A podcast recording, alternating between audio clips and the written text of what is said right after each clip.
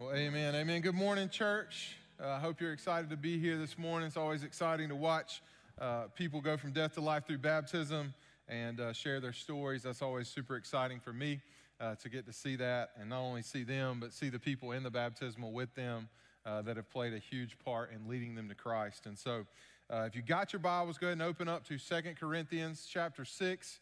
Uh, 2 Corinthians uh, chapter 6. If you've been here, you know uh, for a while now, since the beginning of this year, we've been walking through the books of 1st and 2nd Corinthians. And so, Paul, uh, this is, we've learned a lot about the church in Corinth. This is a, a church that Paul planted uh, on, his second, on his second missionary journey, and he's come back and visited a few uh, different times, and he's had some issues with the church in Corinth.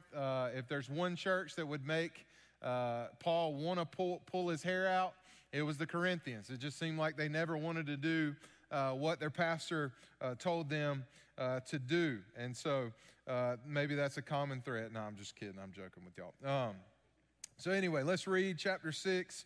We'll start in verse 1 and uh, we'll see what he is talking to them about today. So, starts this way. He says, As God's co workers, we urge you not to receive God's grace in vain. For he says, In the time of my favor I heard you, and in the day of salvation I helped you.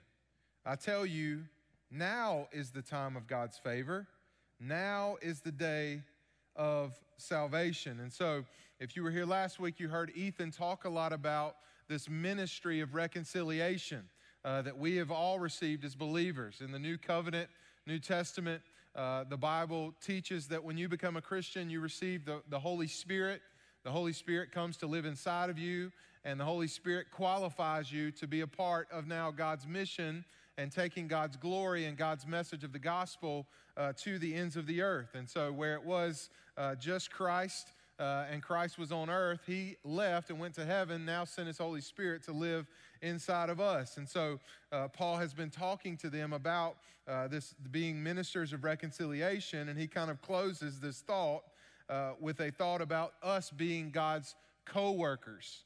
But his concern with the Corinthians is that they had received God's grace in vain. That's an interesting language. Instead of being God's co workers, instead of being ambassadors of the gospel or representatives, or instead of being ministers of reconciliation, they were doing the opposite. They basically received God's grace and kind of it stopped with them. Uh, but that's not God's intention. You see, God's grace was never intended to stop with us. God saved us so that we can become a conduit of His grace to other people. You know, many people under, misunderstand this. They say, well, Billy, you, you don't know what I've done or the mistakes that I've made or uh, or, or what I've done it, who I've done it with, and all these things that I've done. But the Bible teaches when you become a Christian, you become a new creation. The Bible says the old is gone and the new has come.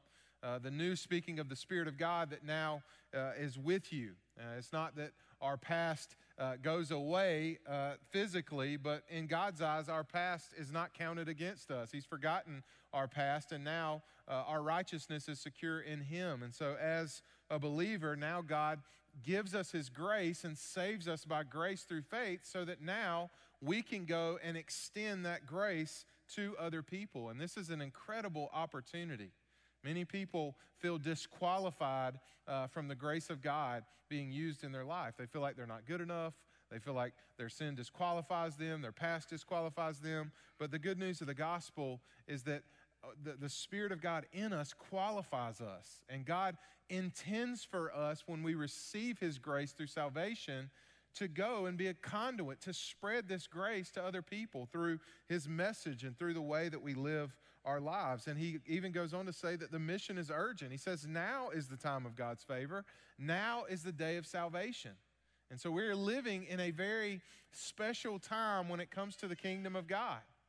Now is the time before the return of Christ where he'll come back and judge, where we have an opportunity to reach people and go make disciples of all nations.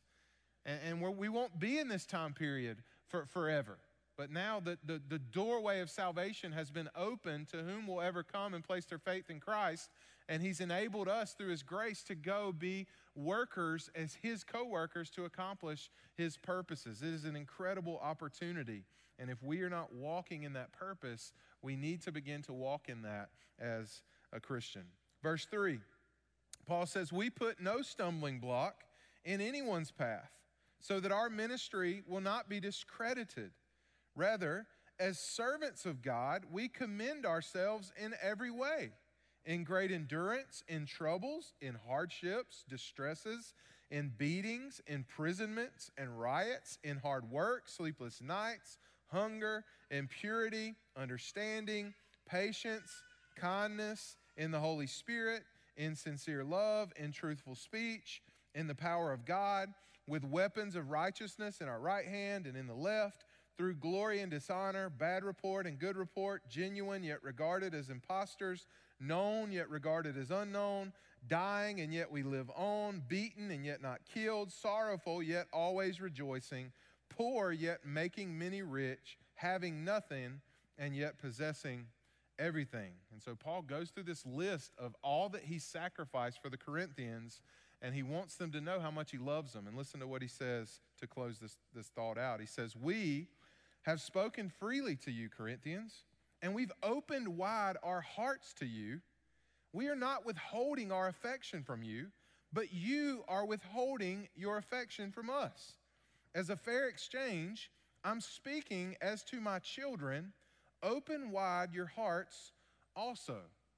And so when you read this, you, you should hear Paul's heart for the Corinthians just pour out. He says, literally, we've opened wide our hearts to you but you are withholding your affection from us. You, you haven't opened your hearts up to us. And he's talking to them like a father would talk to an ungrateful child that doesn't understand how much he loves them and how much he has sacrificed for them. And so, one of the things that we know is that Paul's relationship with the Corinthians was challenged, it was complicated, that they did not receive a lot of what he told them. When he went there on one trip, uh, he was uh, trying to correct them and reconcile them back to God in a lot of ways, and they basically said, We don't care what you have to say, nor do we even want to be a part of what you're doing. And so, these are the same people that he led to Jesus and then planted the church. And then he shows up a year later and they don't want anything to do uh, with him because they had been led astray by other people.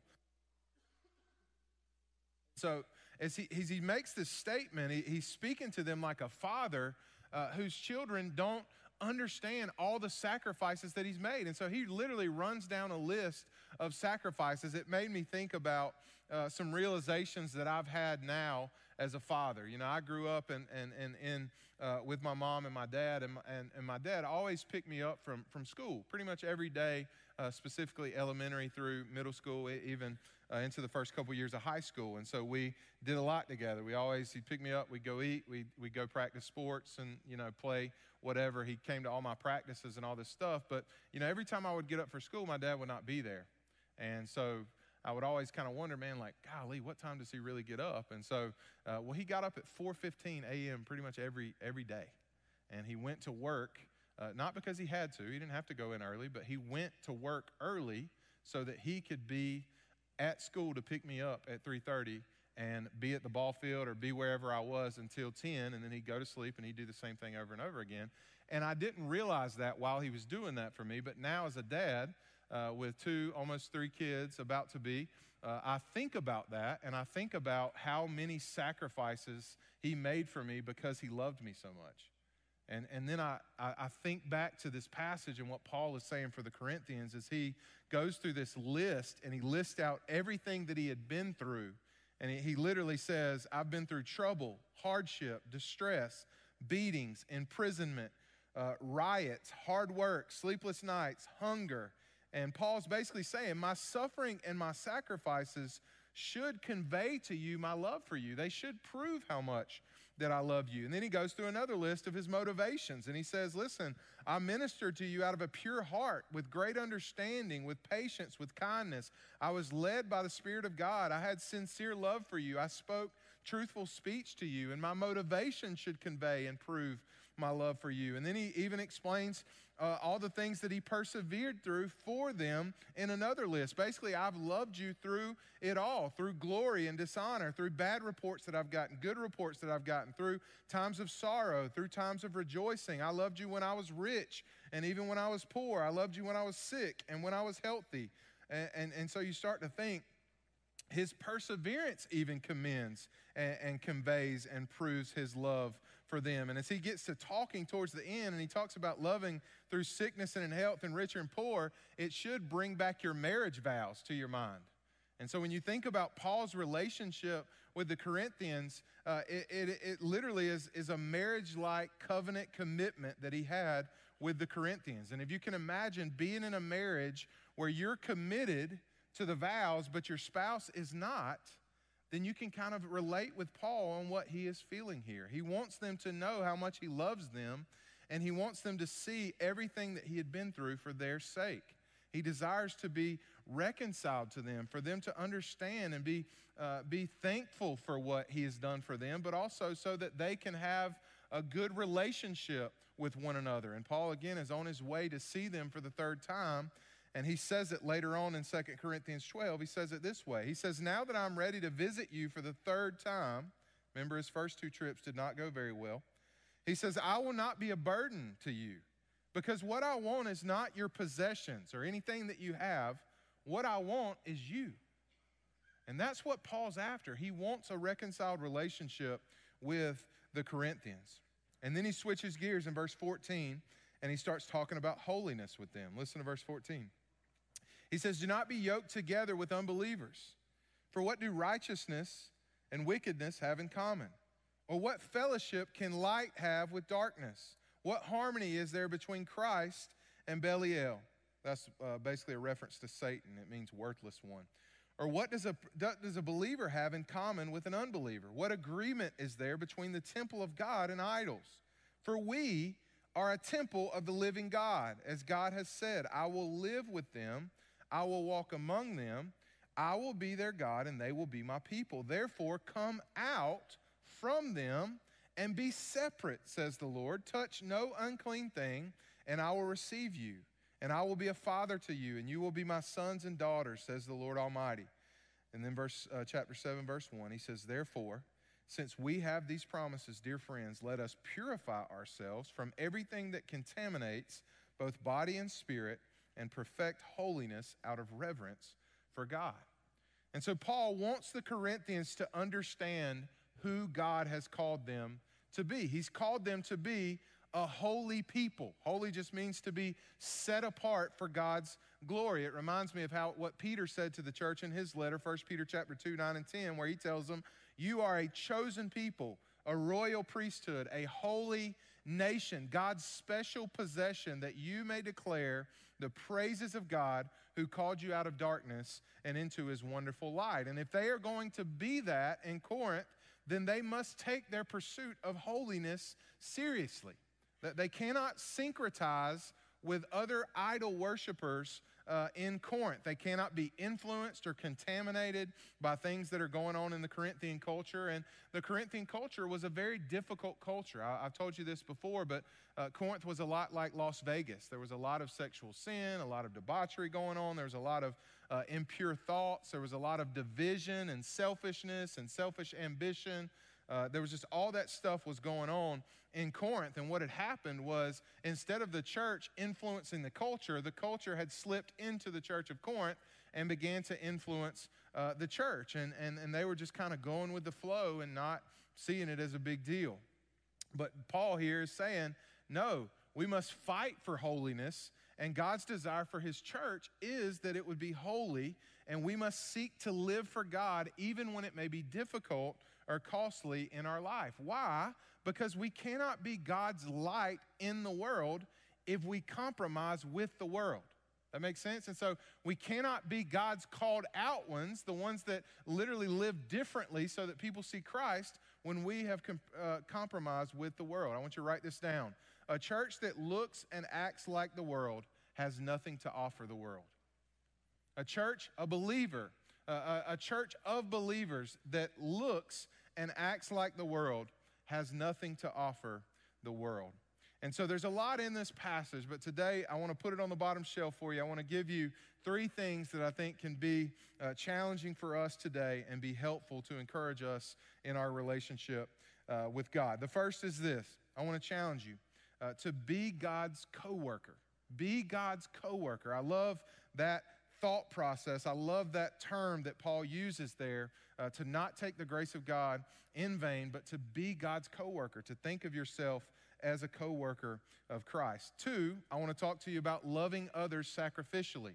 I think we can learn from Paul and how he loved the Corinthians, and we can grow in how we love one another based off of that. And then lastly, I want to talk about uh, pursuing holiness, which is a difficult task, but it is a task worthwhile that we need to embrace as God's people. So let's dig into each of those. The first is we are God's co workers. We read in verses 1 and 2. As God's co workers, we urge you not to receive God's grace in vain. For he says, In the time of my favor, I heard you, and in the day of salvation, I helped you. And I tell you, now is the time of God's favor. Now is the day of salvation. So, have you ever thought about the fact that God sees you as a coworker? Like, have you ever thought about if you're a Christian in this room and you've been filled with the Holy Spirit, you've surrendered your life to Christ, that God now sees you as a co-worker, a co-laborer, someone who is a part of his mission uh, in the world, a vehicle for him to accomplish his, his purposes through. And so uh, here he's talking to them about receiving God's grace in vain. And this is another interesting thought. What does it look like or what does it mean to receive God's grace in vain, like the Corinthians? Well, they had received God's grace but failed to share it with other people. Like they were kind of sitting on God's grace got their ticket to heaven and just kind of living how they wanted to live. They had not embraced the lifestyle that God uh, had. And I always say it this way if your belief is that God saved you just to get you out of hell, you have a very shallow view of salvation. Like that's just that's a great one, absolutely. For eternity, we don't have to spend in hell. But God saved you from something to something. And if we miss the idea that God saved us not only to get us out of hell, but to be reconciled back to Himself and be a part of His work in the world, then we actually begin to see that God has a good life for us now. And it's an incredible eternal life that He has for us. And so they had received God's grace and they weren't spreading it with others, they had let the grace of God stop with them. But God didn't intend it that way. He wants us to be conduits of God's grace, ambassadors, ministers. I mean, Ethan preached last week and he was talking about how we were ministers of reconciliation, ambassadors of Christ, and God was making his appeal through us. Like that's what God wants to do is through your life as a believer, God wants to reveal himself and attract others to himself through you and I as believers in Christ. Make his appeal through us. It's an incredible, incredible thing. So the question becomes how do we live as God's co workers? And Billy, I want to live as God's co workers. How do I do that? Well, a couple things. I want to give you three things. The first is this letter A, you got to know the mission. If you're going to be a co laborer or a co worker with Christ, what are we working on? What is the work that God is doing? Well, Matthew chapter 28, verses 18 through 20, God gives us a very clear mission that He has left us to do on the earth. Jesus came to His disciples and said, All authority in heaven and on earth has been given to me. Therefore, go and make disciples of all nations, baptizing them in the name of the Father, Son, and the Holy Spirit, and teaching them to obey everything that I've commanded you. And surely I am with you always to the very end of the age. So, what is it exactly that God wants us to partner with Him, to work with Him on? Well, uh, the key word in there is make disciples of all nations. That's what God is on a mission to do, and He's inviting us into that mission. How do you make disciples? Well, three words in there go, baptize, and teach. Go means we are active, we're actively pursuing others for the sake of the gospel. Uh, baptizing, meaning, hey, we're introducing them to Christ, we're leading them to faith in Christ, and then we're baptizing them as new Christians. But it doesn't stop there. Then we're teaching them to obey. We invite them into community, invite them into discipleship, where uh, into our life as we show them, hey, this is what it looks like to have a relationship with God. This is what it looks like uh, to live those things out. So we got to know that mission and we got to begin to embrace it. Number two, accept the responsibility. So know the mission, but we also have to accept the responsibility. Remember, in this new covenant, now that the Spirit of God exists in you and I, we are now qualified.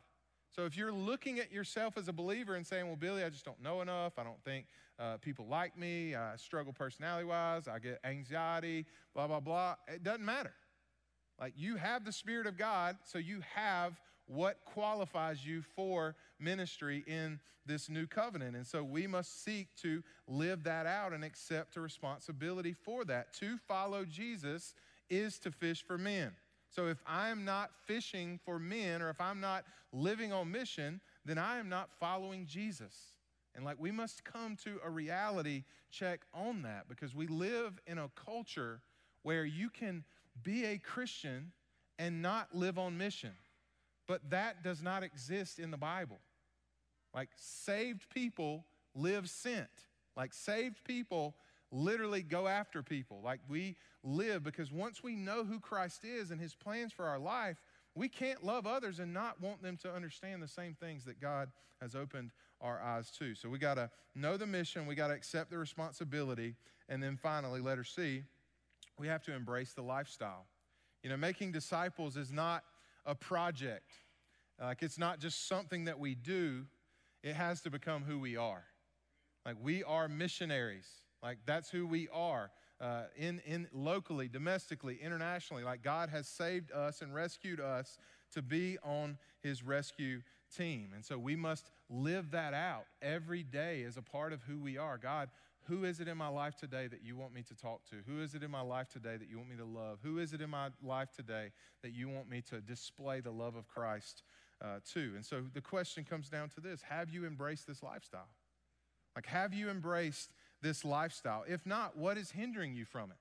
I know for me, very early on, when I thought I was a Christian and wasn't really living on mission, the things that I used to, uh, that hindered me from doing it were sin. Like I was just living for myself.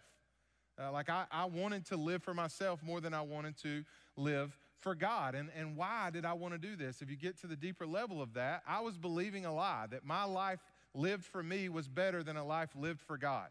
Like I truly believed that, that if I can do what I want to do when I want to do it, that I was going to be more satisfied and more happy than if I lived for God and did what He wanted me to do. But the thing that I failed to realize was the truth and the reality that I was created by God for God and that my deepest fulfillment was only found when I was living and walking in God's design for my life and living in a relationship with God. And so I was believing that lie.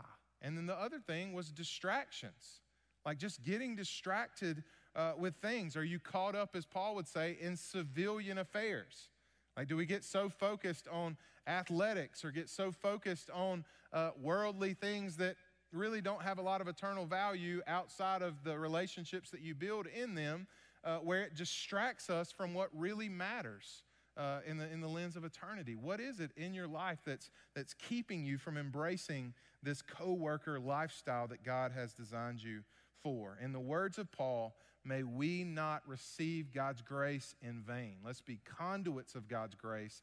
Let's enjoy His grace and let's extend it to other people in our lives. The second thing in this passage, in verses 3 through 13, is we see Paul's ministry, like his love, his sacrificial love for the Corinthians. And so I'm going to say, love others sacrificially is what we can learn from this. Uh, and we saw in verses 3 through 13 where Paul just went through these lists of all these things that he had been through to prove and, and, and commend his love for the Corinthians. And there was some pretty significant stuff in there. Uh, and then he ends it by basically saying, We've opened wide our hearts to you, but you have not opened wide your hearts back to us. And so we, we see Paul's heart of love coming out, and, and not only love, but love that was sacrificial for the sake of the Corinthians. So I want you to write this down. The greatest stumbling block to my personal ministry will be a lack of genuine love for others. The greatest stumbling block to your ministry, to your ability to reach other people with the gospel of Jesus Christ, will be a lack of genuine love for them. And so when you seek to live out and do ministry for the gospel, The foundation will always be love, and that love in itself, godly love, is sacrificial. Like it will sacrifice of yourself for the sake of putting another above yourself. Because when you truly love God and you truly love others, effective ministry will overflow naturally out of that. But if we try to do ministry and we don't love people, we're going to do more harm than we do good. Does that make sense? And so everything we see Paul do in the in, in his book with the Corinthians and literally throughout the Bible, everything we see Jesus do was founded in love. Paul's love and ministry to the Corinthians is an incredible example uh, for us. So let's learn from him. A couple of uh, characteristics that we can uh, grasp about his sacrificial love or his ministry. Letter A, write this down. Sacrificial love is always rooted in the gospel. It's always rooted in the gospel. Billy, what is the gospel? The gospel is the good news of Christ and the good news of what Christ has done for us, right? It's the good news of who Christ was, what he did, and how he interacts with our lives. So, a couple verses John, John chapter 3, verse 16. For God so loved the world that he gave his one and only Son, so that whoever believes shall not perish but have eternal life. Or Romans 5 8. Yet while we were sinners, Christ came and died for us. 2 Corinthians 5:21 from last week. He who knew no sin, Christ, became sin, our sin, on our behalf, so that we could become in Christ the righteousness of God. These are the gospel verses. Like these are the things that help us understand the gospel. Christ literally, uh, Jesus stood in our place, took our punishment that we deserve, do our sin in front of a holy God so that now you and I, through faith, could be reconciled back to God. We could be reconciled back to what we were created for, which is a relationship with God. And so, why do I tell you that? Because if we're going to sacrificially love others, then we have to understand, and it is rooted in that God's love for us. And so, God's love for us is deep, it's generous, it's, it's not passive, it's active, it's selfless, it, it acts on behalf of, of the good of others. It's an overcoming love. It, it, it mo- literally moved heaven and earth to make a way for me back to God. It's sacrificial. God literally sacrificed everything. His only son, he gave his best so that you and I could be reconciled back to him. And here's the deal when we experience this gospel, when we experience this grace, we become like this, gra- this gospel. And so when we understand God's love for us, what happens is it does something in our hearts. This is why you can't just understand it intellectually, but the Spirit of God has to apply it into our hearts. And when He applies it into our hearts, we become like that gospel. We become generous people. We become loving people. We become grace, grace-filled people. We become people that love others because literally we've come to the realization of what God has done for us. You see, sacrificial love is who God is. It's how God loved us. And when we love people the same way, this gospel way, it tangibly displays the love of God to other people. And that's God's intention is that our love would be rooted in the gospel. As we receive his love, we become conduits of his love into the world. And in order for us to love others this way, we must be personally rooted in the gospel. And one of Satan's biggest tools and tactics in your life will be trying to disconnect you from your need of God's grace on a daily basis. You know, some people in this room probably think uh, that we only needed God's grace when we got saved. That for now we have the Spirit of God and we're good to go. Well, that is not true. As a Christian, every day we need the grace of God. This is why he tells us that his mercies are new every morning, because we need the grace of God every day. We need his help to become the people that he's called us to do. The maturity in the Christian faith is about dependence, not about self sustainability. And so, this is what we have to understand. And as we begin to lean on the grace of God personally every day, we begin to be a conduit of that same grace to others. So that it's not like, hey, the grace that I received five years ago, you need that same grace today. No, the grace that I received this morning, today, right now, is the same grace of God that I'm inviting you into. And rather than looking down on others, we invite others into the same grace that we stand in on a daily basis. This is why sacrificial love is rooted in the gospel. Secondly, sacrificial love involves opening our hearts wide to others. This is interesting language that Paul uses here opening his heart wide to the Corinthians. What does that mean? Well, it's sacrificial love. And sacrificial love is relational, it's transparent, it's honest, it's vulnerable. It's literally opening up our lives. Everything that we are the good, the bad, and the ugly. The real you, the you that you don't want anybody else to see. The one that you put on Facebook. That is not the real you, but the one that you are when people show up at your house and they come by surprise and everything's a mess and you know you got you're yelling at your youngins and all this stuff. That's the real you that God wants you to invite people into. Because when, when they see God's grace step into that life, that's when they can begin to see how God's grace begins to transform a person. Because the only prerequisite to God doing a work in your life is honesty. And honest to goodness, when you begin to allow people into your life to see the real you and to see the real God that's transforming the real you, that's when real ministry begins to happen. And so we can't just put up this front. That's what's wrong with the church today is we try to dress up and look great and want everybody to look at us. Hey, everything's great, blah, blah, blah. And what happens is people begin to try to conform to that. And so to be a Christian just means I got to dress up and act like I got everything together. Okay, well, what happens about 50, 60 years of that? The church becomes ineffective because there's no real life change happening. Because all it means to be a Christian is to dress up and to, to do good things. When the gospel truly means that God transforms the real you into a, a, gospel you, where you begin to live for God. And that's what the church is all about. And this is what discipleship is all about. Listen, when I think back to my ministry and, and the things that God, by His grace, has done through me or done through my wife and I, Kate, as a, as a ta- tag team in ministry, uh, I, the, the people that I believe God has transformed the most through Kate and I it's been because we've invited them into our lives. And, and honest, we can't invite everybody into our lives. I mean, we, we, our house isn't big enough to invite everybody in there, but we can invite a few. And the few that we have invited into our lives, I can literally watch as their wheels start turning to see how the gospel truly begins to affect every area of our life. And if you want to be effective in ministering to people and watch God use you as a vehicle to see life change in other people, invite them into your life. Bring them into your house. Bring them into a real relationship with you because this type of love breaks down all kinds of walls. And it begins to show people what real Christianity is all about. And that, if there's one characteristic that I want for our church, that's the characteristic. Real and authentic is what we say when we plant churches. That's what we want them to be. One commentator said it this way Has anyone ever truly opened their heart to you?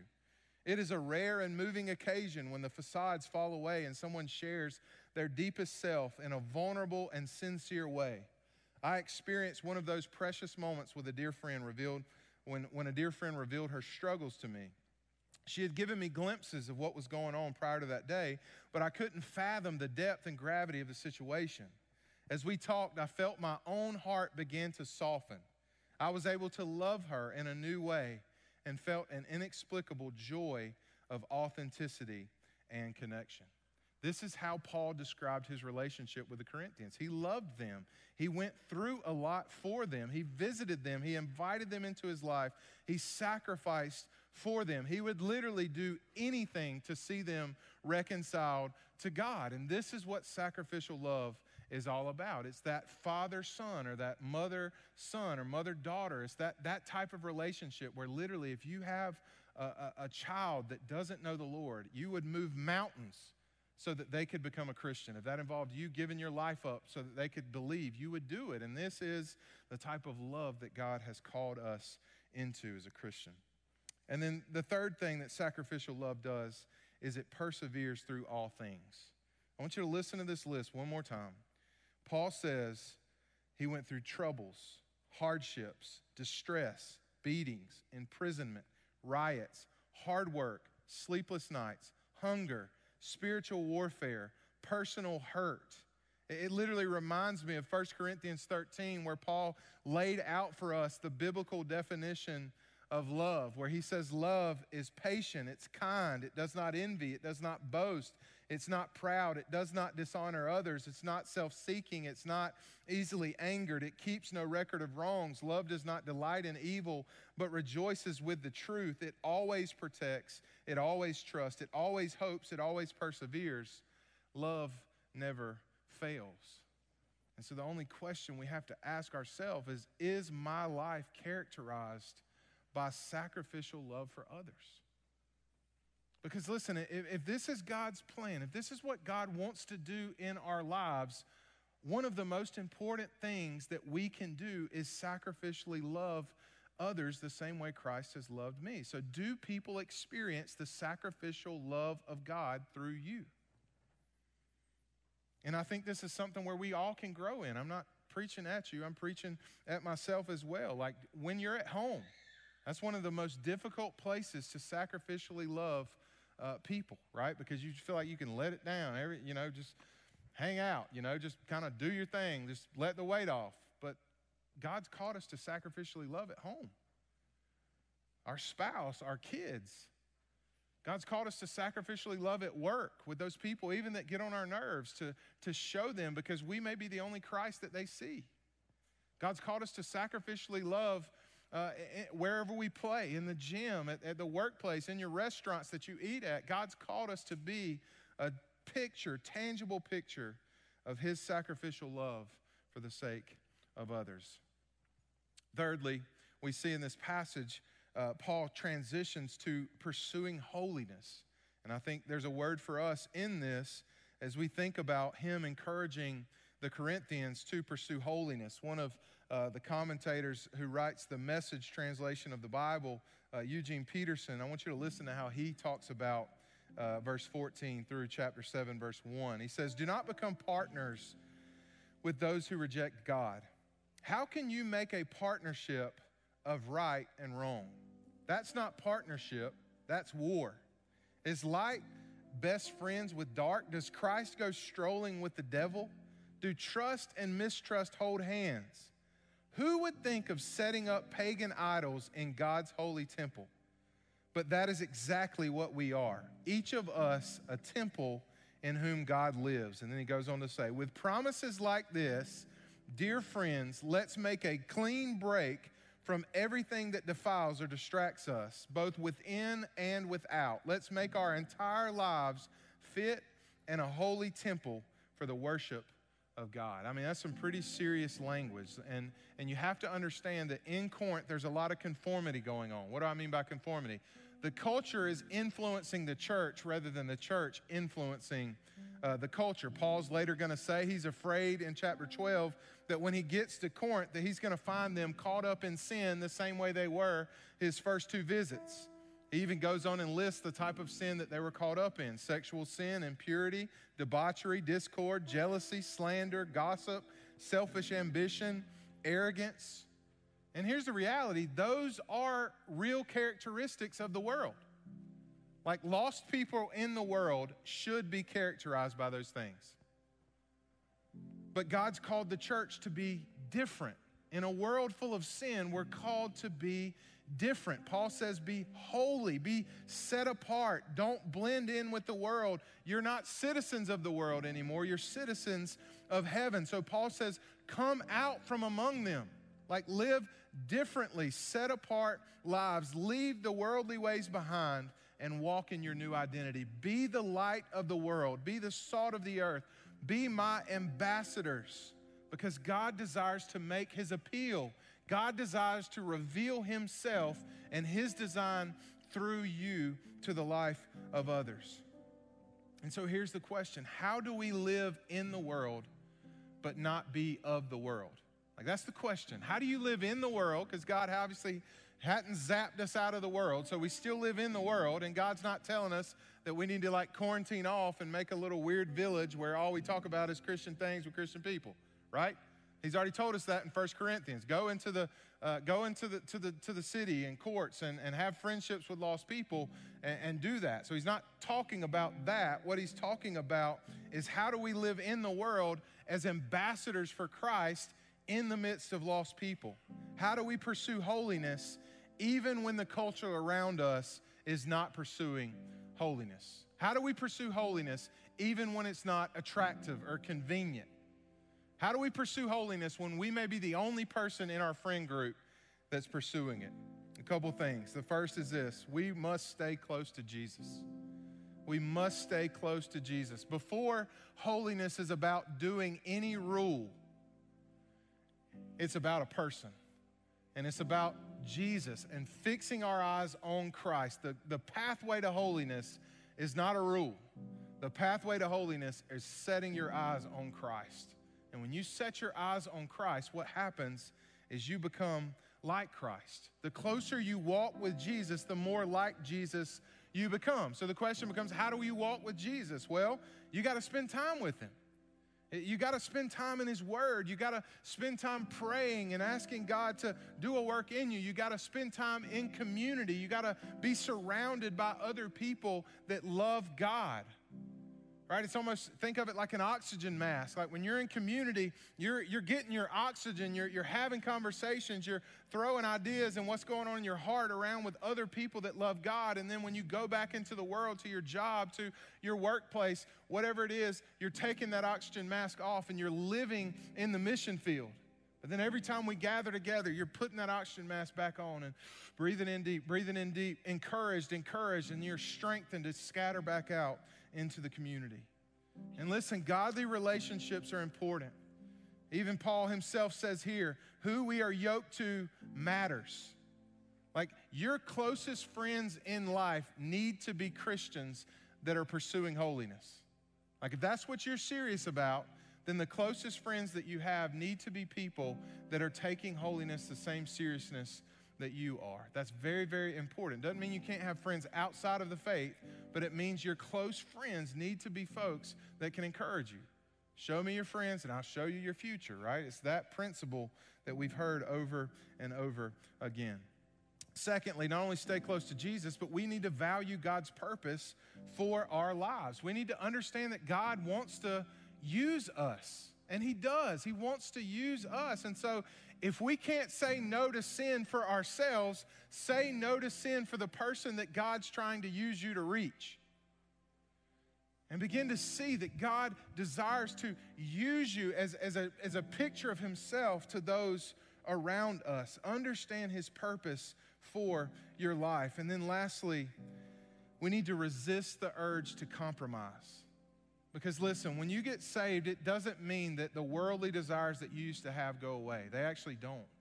You just now have the Spirit of God in you to fight against the flesh. And when you and I both wake up in the morning, our first thought is to live for the world, to do what we want to do when we want to do it. And that desire is called sin. Right? And so if we get our eyes off of Christ and we get out of community, we're going to naturally drift towards sin. We're going to naturally drift towards doing what we want to do, and we're going to fall in line with the culture and we're going to compromise. But we cannot be God's light in the world if we compromise with the world. A church or a believer that looks and acts like the world really has nothing to offer the world. So dare to be different. Love God, love others, fight sin in your life, and make disciples. And don't worry about what the crowd's saying about you. Allow the loudest voice in your life to be the voice of God. Listen, there's so much freedom in that. I can't preach. It's a whole other sermon, but there's freedom in that. And so as I close today, I want you to know like these are some hard challenges. I understand they're hard. Like the fact that God wants to use you to change the eternity of another person, the weight of that, that's a huge weight. The fact that God wants you to pursue holiness in your life, it's a big challenge. But I want you to know it, He doesn't leave you to do it alone. Like, He literally says, I'll be with you, I'll do the work in you. But we have to yield ourselves to them. So, right where you are, I want you to bow your head. Listen, I don't, know where you're at in here today. Maybe you're in here this morning and, and you don't have a relationship with God. You've never experienced the love of God. You've always thought Christianity was just doing things. But today you've heard for the first time that the good news of the gospel is that Christ has already done everything necessary to save you. And today you're ready to surrender your life to Christ and say, I want to follow God. I want to live the life that God's designed for me to live. If today is that day, today's the day of salvation in your life. And man, we want to celebrate that. We want to pray with you. We want to get you some resources, connect you into some people. If that's you, I want to ask you to be bold. Would you lift your hand right where you are and say, Billy, that's me this morning. I want to surrender my life to Christ. I want to be saved. I want to follow Jesus. Anybody in this room? I'll give you a second. So, Father, I pray for us as a church. God, would you do a work in us? God, would Second Corinthians chapter 6 become a reality in our lives? God, would you uh, create in us a desire to live for you, to be used by you? God, would you compel us by your gospel to be your co workers? God, would you give us the ability to sacrificially love others even when it's not easy? And God, would you give us a desire to be holy and to show people Jesus through the way that we live our lives. God, would you do in us what we can't do for ourselves? We pray this in Jesus' name. Amen. Amen. Thank you for being here, and we'll see you back next week.